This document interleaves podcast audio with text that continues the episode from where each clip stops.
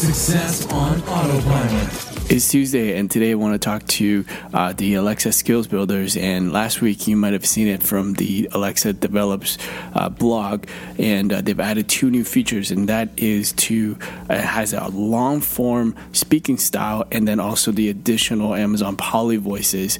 So let's talk about both. So the long-form speaking style, it's only available in the U.S. right now, but what it does is it kind of slows down the speech patterns a little bit. I've noticed from the audio samples from the blog that the new long form speaking style is great for like podcasts, articles, reading, let's say, the content from a website. So it's a little bit slower than the original natural audio samples that you would hear from Alexa. So that's definitely useful if you're building skills that requires a lot of, let's say, reading of a long form type of format.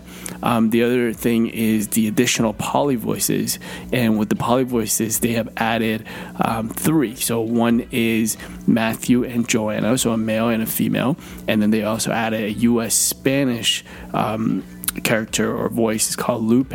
So with these additional ones, they also have the speaking styles and then the natural original style samples on this block, so you could definitely hear try to hear the difference, whether it's news or conversational. So news, it almost seems like they're like a news anchor reading out certain type of blog.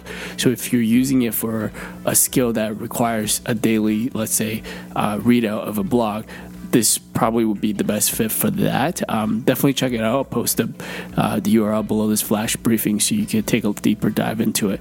Thank you for listening, and I will speak to you tomorrow. BotEmployee.com/briefing.